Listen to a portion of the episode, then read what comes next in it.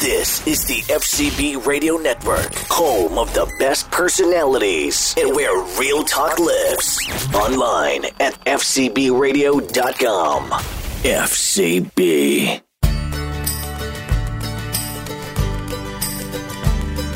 They freed us all from tyranny, risked everything for liberty, and they fought so we would be America,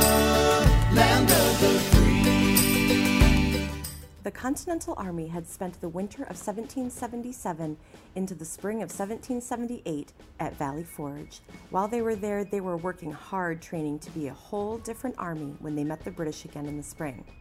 In this episode, we find out if that hard work paid off.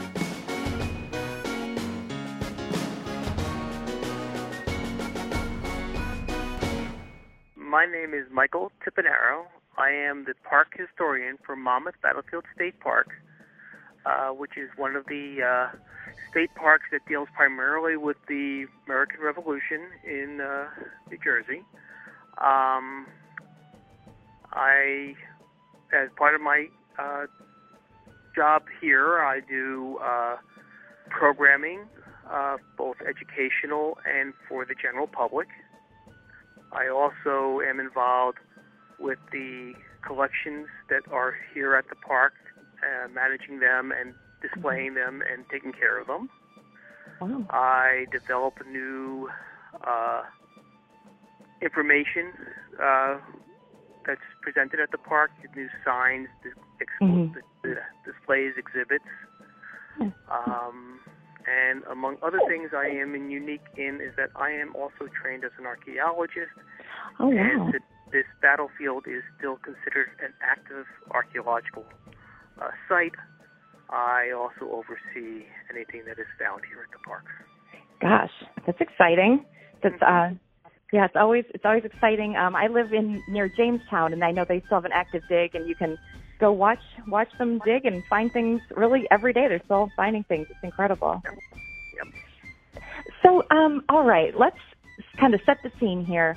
What what were the, the circumstances that led led the two armies to meet at Monmouth? How did that happen? Okay.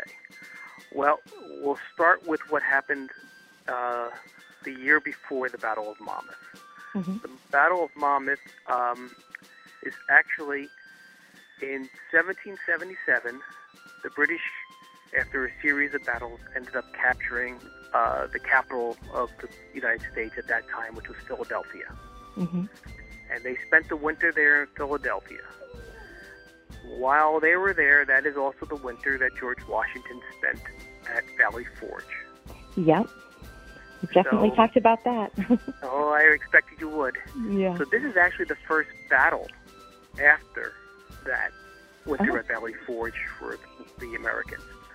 The uh, at during the uh, 77, 78, during that winter, the uh, you know both sides do what they normally did in those time periods for the war uh, of fighting, which was what they really didn't do much fighting in the winter.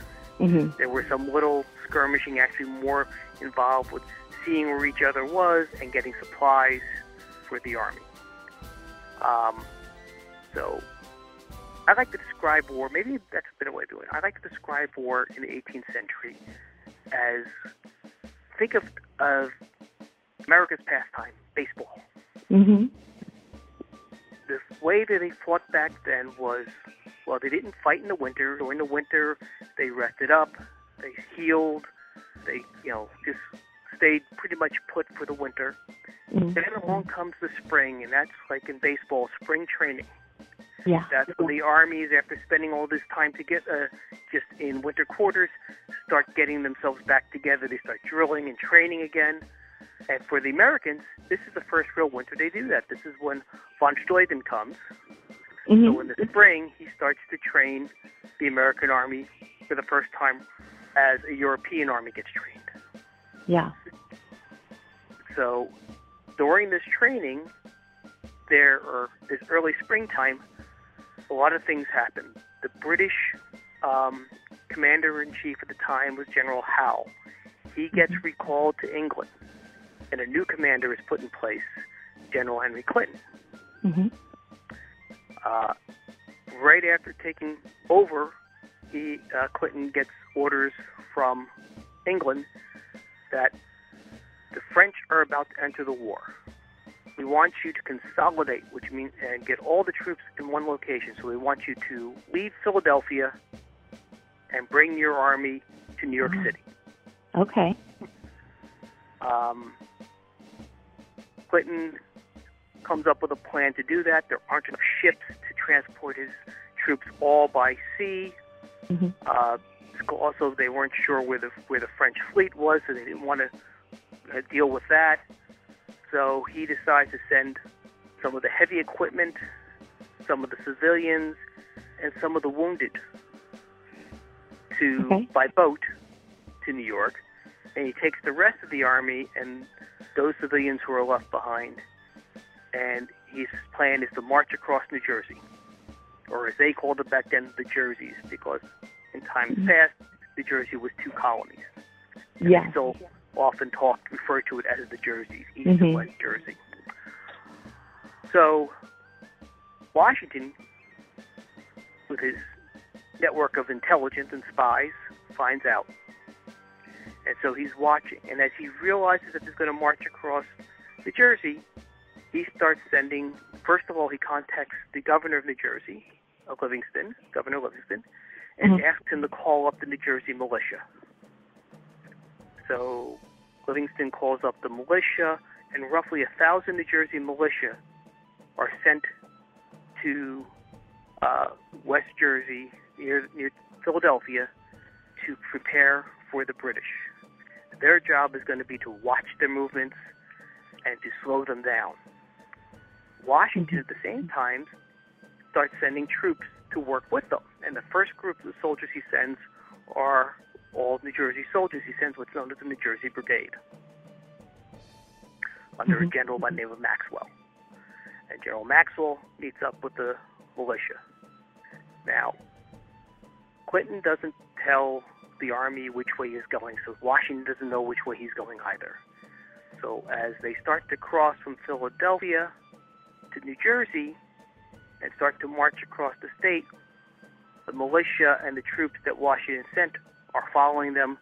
And how they're slowing them down is it's such a big group of soldiers marching across New Jersey and they have lots of equipment with them. They have to stay on main roads.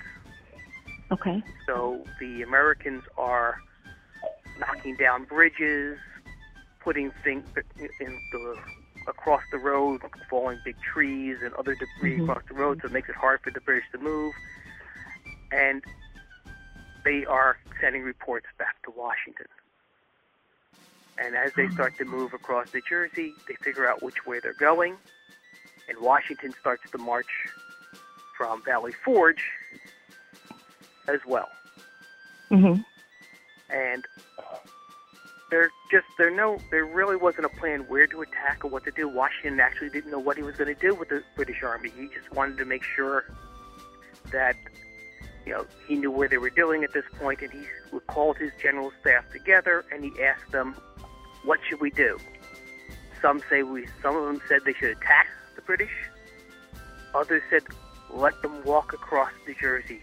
Actually, one of the quotes is, "Let pave the the roads in gold and let them go." Wow. Wow. So, the just in essence, that really was make sure they walked across to the American army because they knew the French were coming to help them. hmm Yeah. So, so Washington still wasn't sure, but he sent more and more troops down to watch the British, and he started his route across New Jersey as well. Mm-hmm. And he called staff together again, and still he's getting mixed opinions on what he should do. And he's sort of trying to figure out whether he wants to do an all-out attack, let them march across New Jersey, or just do a little rear action attack. Just you know, attack the rear of the column, just to say Yeah. we can do it. Yeah. So, as they start hmm. marching across New Jersey again, he sends more troops. And finally, he makes a decision that we're going to attack the rear guard of the British Army and show them that they can't just walk across and go where they want. Yeah. So uh, at that, first of all, he offers it to his second in command, uh, Ma- uh, Major General Charles Lee, to take command of this army, which was now a couple thousand soldiers plus a thousand militiamen, to attack the British. And Charles Lee didn't want to do that. Mm. But uh, the Marquis Lafayette said he'd lead the attack. Oh, Okay. So, so Washington says, okay, you do it. And Lafayette takes some more troops and goes to join the rest of the army and gets there and gets starts to plan and actually tries to attack right away, but doesn't successfully get there uh, in time to attack the rear. So uh, Charles Lee goes to Washington. You know, actually, it's getting like a, a big enough group there. Maybe I should get the, you need one of your senior soldiers to lead this. Lafayette is Sure. still young and not, ex- Mhm. not that experienced yet. Yeah. So Washington says, okay, but he doesn't want Lafayette to feel like this is just because we don't trust him. So he sends uh, uh, Charles Lee with about another thousand troops to join uh, with Lafayette to help, and says that since he's the senior officer, he will take command, but Lafayette will be in charge of, of Mhm. some of the troops as well. So at that point, there are now 5,000 American troops in advance of the main American army that are close to, at this point, we're close to the uh, town where the battle is going to happen.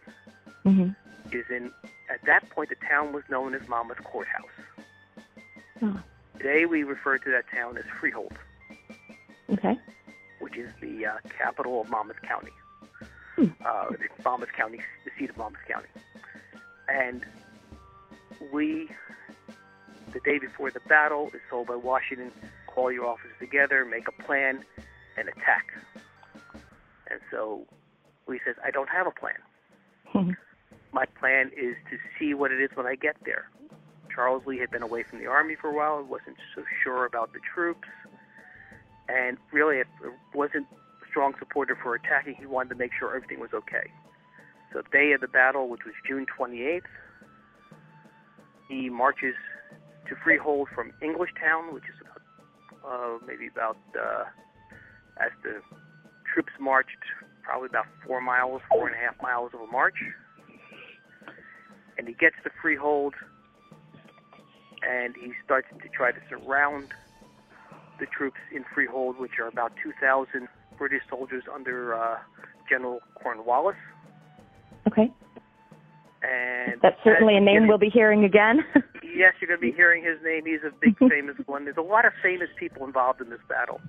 yeah. Uh, as he starts to prepare to attack, General Clinton turns around with half of the British army and hmm comes towards the Americans. So the Americans have to retreat. And as they, before they retreat, though, is when he's, when Lee was about to attack, he sent the runner to Washington and said, "We found them, and we should take them shortly." Yeah. And so all of a sudden, everything changes. So they're retreating, but it's not just running away retreating. They are fighting all the way back Oh. to where we now talk about with the battlefield today, which Mhm. is about miles from Freehold. Washington starts to come forward with the main army and hears rumors that something's going wrong, and he rides out ahead and he bumps into General Lee and asks what's going on. Lee explains to him. Washington rides in front, takes a look for himself, comes back and sees Charles Lee again and says, All right, I'm in command now. Here's what we're going to do. And he comes up with a plan which is a very simple, but probably one of the best plans he could have had at the time, which Washington asks uh, General Anthony Wayne from Pennsylvania to take some soldiers and set up an ambush. They're going to hide behind an area we call the Point of Woods.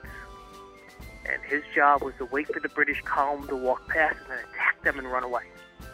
Join up with Charles Lee. Charles Lee is given about 2,000 soldiers and says, hold this line as long as you can while I set up the rest of the army.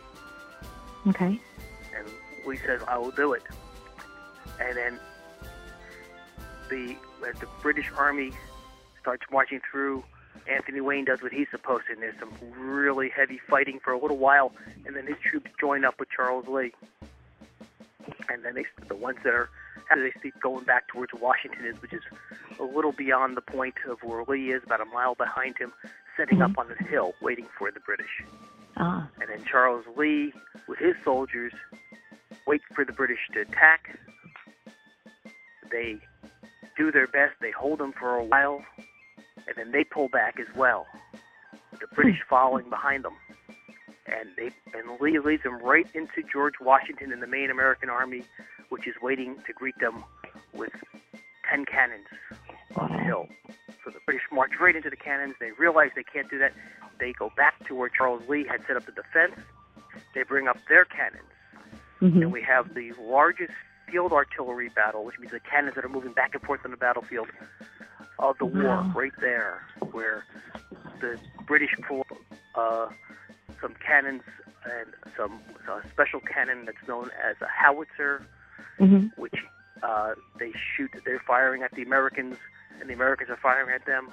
And for the next three and a half hours, there's a cannon duel going on. Wow. During that time, a young officer comes up to George Washington and says to him, Your Excellency, I know of another position. And he points to another position across the battlefield.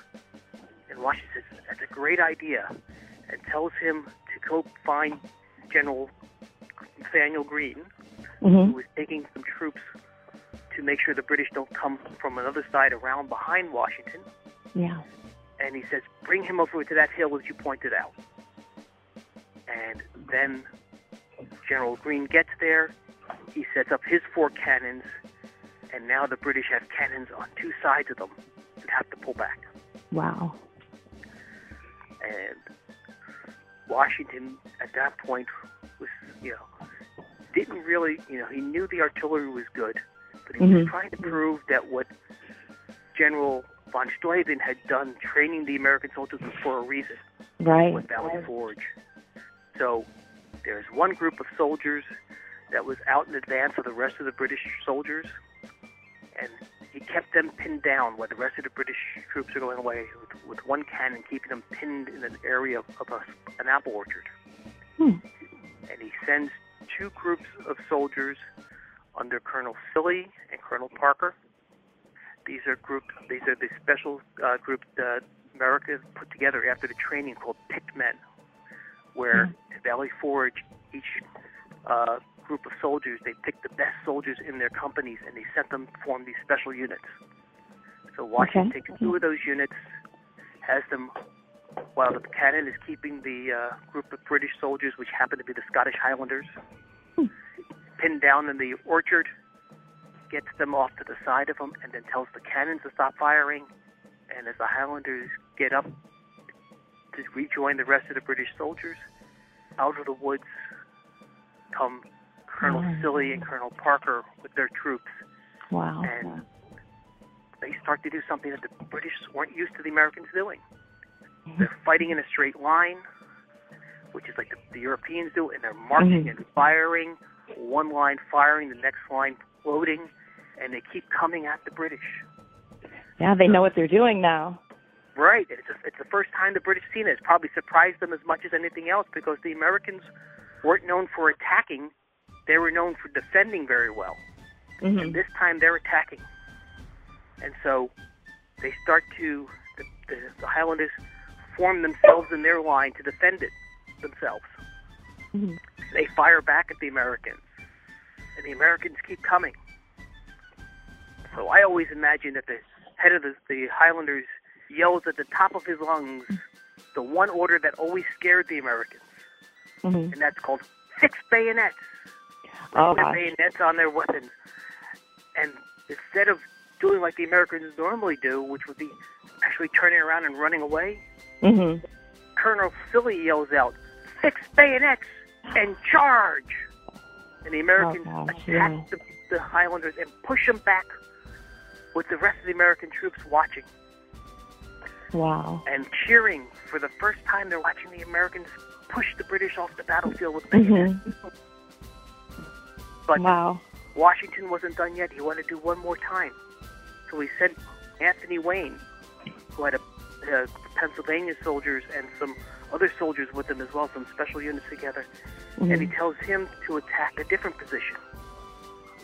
And so he goes around and back to the position where Charles Lee had set up his defense and the British had set up their uh, fight as well, and attacks the group of soldiers that are in that area, known as the Grenadiers, which are the best soldiers in the British Army.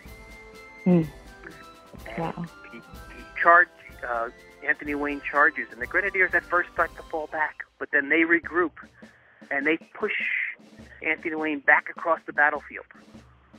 Anthony Wayne falls back across that position where Charles Lee had set up the defense and keeps on falling back to a farmhouse known as the Parsonage Farm.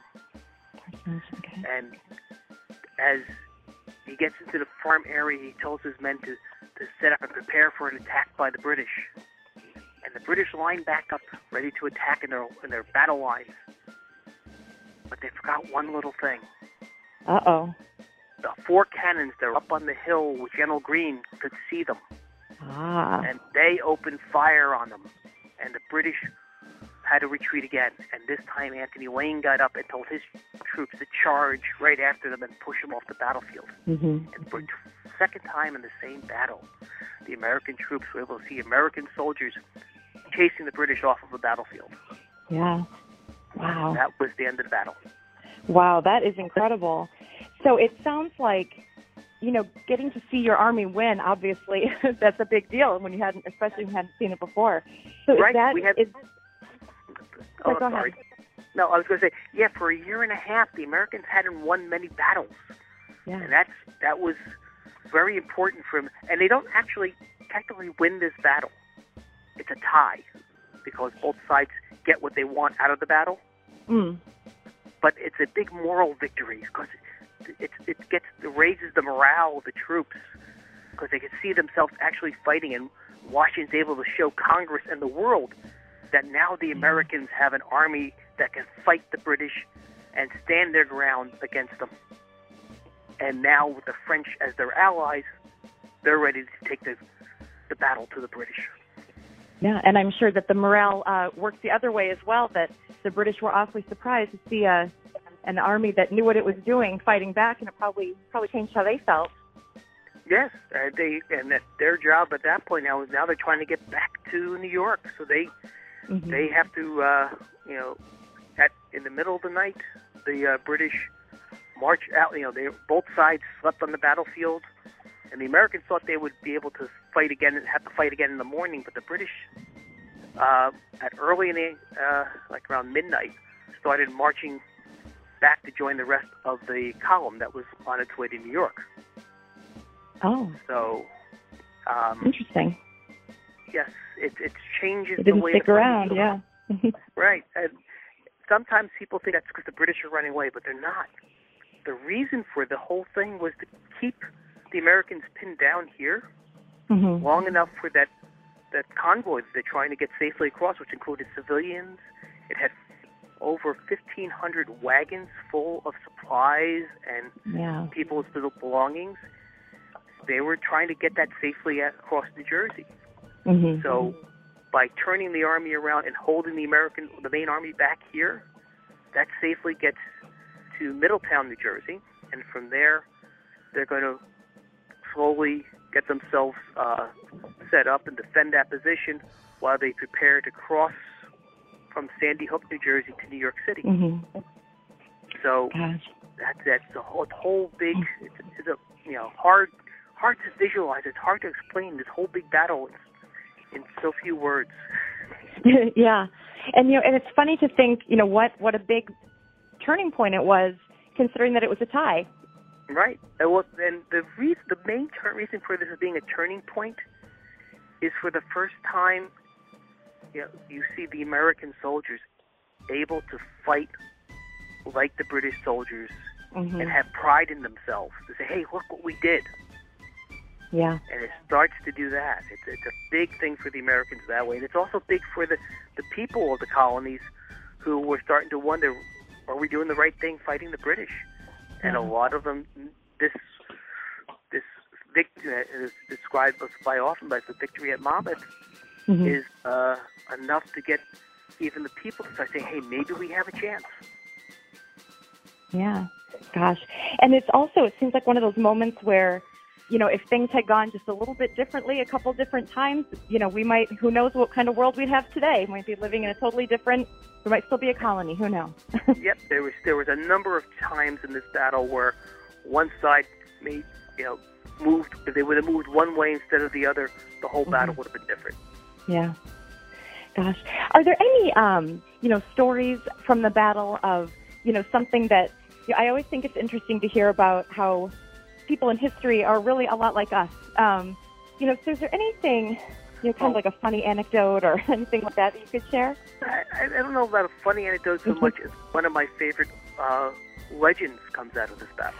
Oh, It's I would the love to legend hear of. Molly Pitcher. Yes, the legend of Molly Pitcher. oh, yeah. This is the this is the battle where Molly Pitcher fought in with the American Army, and it's a case where I like to, to explain, especially to students, you know, what a legend is, hmm because it's my description of a legend, which is a little bit different, I think, than most people put it. But I think of a legend as a game of telephone. Oh, I like Oh, that. Yeah. Yeah, most most children have played telephone. Most adults can remember playing telephone as well. hmm it's a case where, um, you know, the little bit that's the truth is there in that first story, but by the time it gets told over and over and over again, it gets to be like a, a giant whale of a tale. Uh huh. And the case of Molly's Yeah. Pitcher, the legend keeps getting bigger every time it gets cold. hmm And the, one of the reasons that it's such such one of those really big legends to begin with is that it doesn't come out the story until almost 25 years after the war is over. Oh, wow. It's you know one of the soldiers that was here, a young soldier who fought in most of the war and kept a diary, a journal. Mm. His name was Joseph Plum Martin. He published his uh, memoirs, in essence, about 25 years later, Okay. and that's where stories like this came out. And in there, he mentioned seeing a woman working on one of the cannons. hmm Now, the legend, the, the legend, the biggest version of the legend I've ever heard, has her single-handedly firing a cannon by herself. Oh, goodness. I love that. And if, if she can do that, I don't want to meet her in a dark alley because it takes it, takes- 16 men to fire that cannon. yeah. So if she can Oh, do it by herself, yeah, she's Superwoman. She must be, yeah.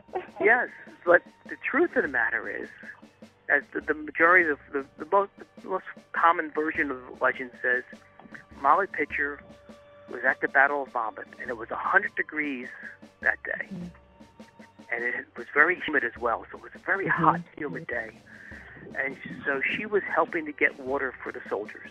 hmm And when she looked over to the cannon where her husband is, had been working, she saw him laying on the ground. Oh. She goes over there to see her to see her husband, and she hears this, the uh, officer saying, "We're going to have to take this cannon out of the battle because we don't have enough men."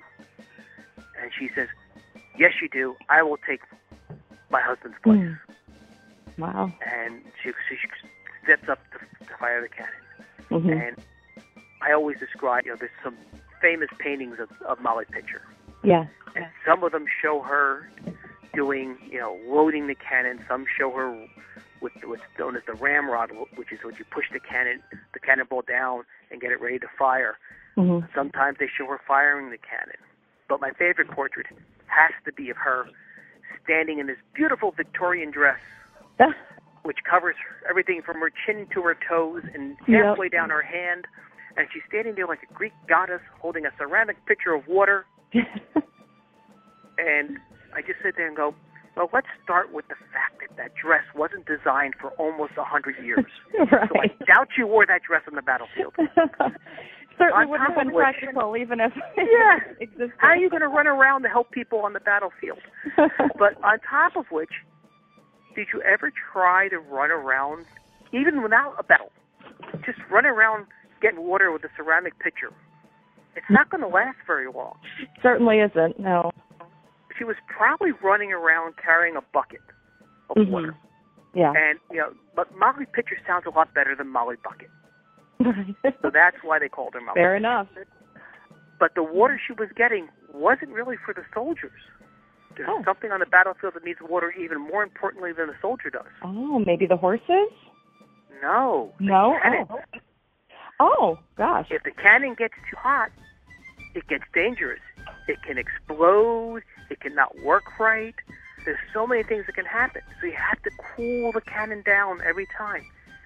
So that's what she was going to get the water for. And of course, some soldiers Oh. got water, and she probably picked up a couple canteens along the way as well and got some water. But the main thing for that water was to keep the cannon going. Cans. Interesting. And we, but we know for a fact that her husband didn't die, like the legend says, Oh, because after the war, they actually have a child. oh, God. They, it didn't happen there. Almost eight years later, they have a child. Oh, well, wow. The thing that is, um, we go back to the original little paragraph in the book by Joseph Plumb Martin. And what Mhm. he says is very different from the legend. He says at the Battle of Monmouth, he looked over and he saw a woman helping her husband on a cannon. Ah. So well, that's that- where the legend all began. yeah, that's neat. That's neat. And it's it's neat that she was able to help, even if it wasn't the uh, Right. And I always doing say, the work of you know, 16 men all by herself. Right, exactly. But I, as I say, she had a job where, because the script, description goes on a little further. At one point, she as far as she could, Mhm. and a cannonball bounced between her re- her legs and Oh. ripped her petticoat. Goodness, and she that was kept close on call. working. hmm yes. Wow. I think I always joke about that. I think that was just to make it a little bit more colorful. But Yeah. we don't know. Maybe it happened. But if the cannonball went between her legs, it means that she was doing the job, not the ones they often show her on the cannon doing. She was Mhm. doing the job most likely of what we call the runner, who's the person bringing the ammunition from behind the cannon all the way up to the front of the cannon Ah. and handing it off and doing that for three and a half hours in a hundred Wow. degree weather. And as we can tell from that the story, being shot at the whole time. Wow. And unlike the soldiers there, she's not getting paid to do this. Yeah. She volunteered to help. Wow. So that's one of my favorite stories of this battle. That is pretty cool. Thank you for sharing that. That is really neat. You're very welcome. Uh, well, yeah, thank you for joining us today. This was a great, you know, primer on on the battle and and how important it was to our nation's history. Thank you so much. You're so welcome.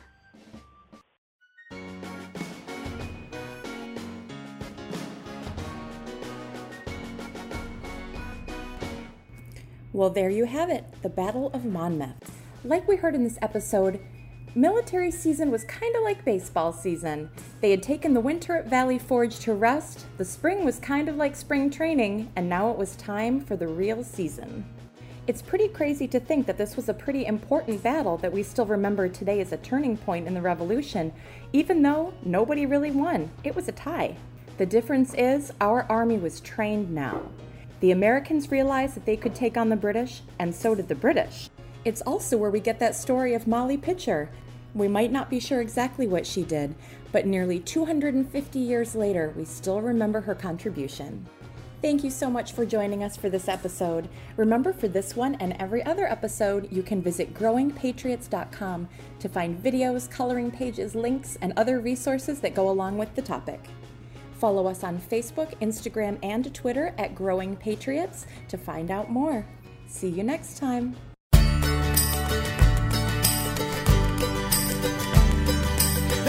Us all from tyranny, risked everything for liberty.